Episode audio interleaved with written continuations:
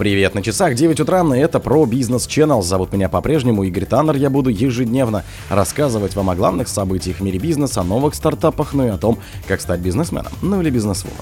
ФАС возбудило дело против Сбера из-за рекламы вкладов с 12% годовых. Российские компании наладили поставки товаров IKEA. Пассажира крупного телосложения сняли с рейса Победы в Барнауле. Новок подтвердил введение запрета на экспорт бензина с 1 марта. М сменился владелец. LG, Bosch и Sony начали закрывать магазины в России. Спонсор подкаста Глаз Бога. Глаз Бога это самый подробный и удобный бот пробива людей, их соцсетей и автомобилей в Телеграме. ФАС возбудила дело против Сбера из-за рекламы вкладов с 12% годовых. Федеральная антимонопольная служба или ребята из ФАС возбудила дело в отношении Сбербанка. Учреждение распространяло ненадлежащую рекламу финансовых услуг, сообщила пресс-служба ведомства.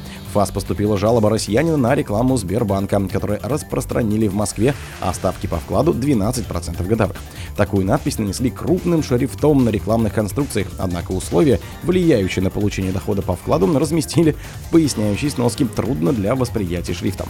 В ведомстве поясняли, что таким образом потребители получали неполную инфу об услуге. В случае, если банк признают виновным, его привлекут к административной ответственности.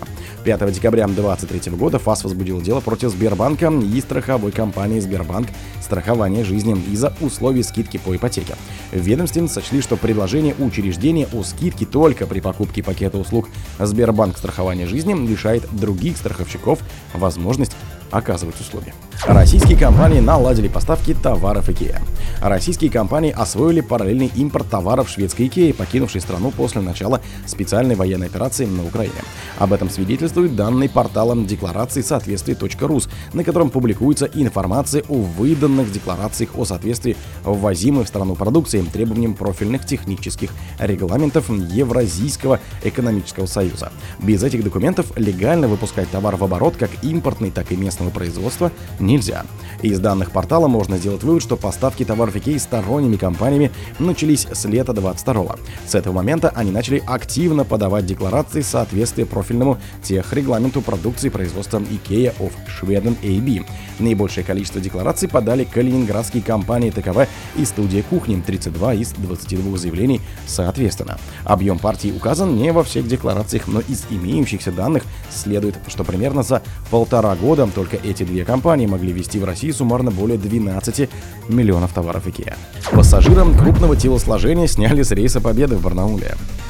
Авиакомпания «Победа» отказала мужчине крупного телосложения в перелете из Барнаула в Москву, сообщает Катунь-24.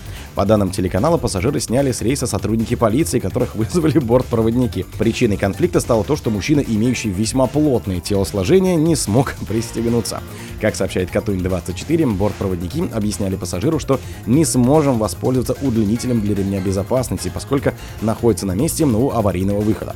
Мужчине предложили пересесть, но он, как заявили сотрудники «Победы», отреагировал на это бурно с использованием нецензурных слов. После этого пассажира сняли с рейса. Мужчиной, которому отказали в перелете, был экс-депутат Алтайского законодательного собрания от КПРФ и бывший член комитета по аграрной политике Артак Масхудян, утверждает телеграм-канал Шорт. По его данным, мужчина не смог пристегнуться ремнем у аварийного выхода, но хотел сидеть именно на этом месте, поскольку там больше пространства для ножек. Новых подтвердил введение запрета на экспорт бензина с 1 марта.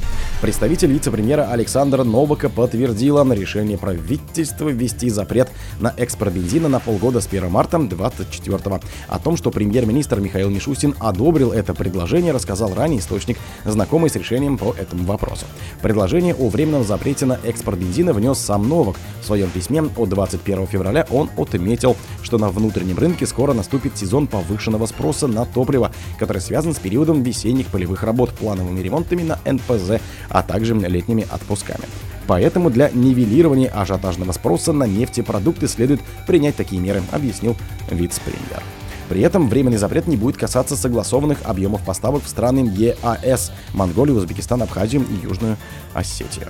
У Трансфин М сменился владелец. Алексей Тайчер продал Трансфин М менеджменту компании 70% акций, получил закрытый паевой инвестиционный фонд Инвест Сервис под управлением УК Аурум Инвестмент 30%, СБИФ Талер под управлением ООН Тетис Capital. Следует из данных раскрытия информации от 22 февраля. Трансфин М это зареганная в 2013 году, является одной из крупнейших лизинговых компаний в России. Она специализируется на операционном лизинге вагонов. Компании принадлежит железнодорожный оператор Атлант и ТМФ спецтехника, который занимается майнинговым аутсортингом и имеет крупный парк карьерных самосвалов, автогрейдеров, гидравлических экскаваторов и другой спецтехники. По состоянию на 1 апреля 2020 года в собственности у Трансфин М находилось 42 тысячи единиц подвижного состава, 10 магистральных тепловозов, 16 морских и речных судов, 450 единиц техники. За 22 год выручка компании составила 15,9 миллиарда рублей, прибыль 18,62. По словам представителей Тайчера, компания была продана по рыночной стоимости, пишет коммерсант. По его словам, покупателями выступил менеджмент компании. LG, Bosch и Sony начали закрывать магазины в России. С начала февраля 2024 года в России начали закрываться монобрендовые магазины бытовой техники и электроники LG Южная Корея, Sony Япония и Bosch Германия, пишет коммерсант. Техподдержки компании рассказали изданию о распродаже остатков товара и назвали причиной закрытия розничных точек отсутствие поставок. Их места займут поставщики из Турции, Китая, пишет твердый знак. После начала военной операции на Украине ряд иностранных брендов, в том числе LG, Sony и Bosch, заморозили поставки товара в Россию.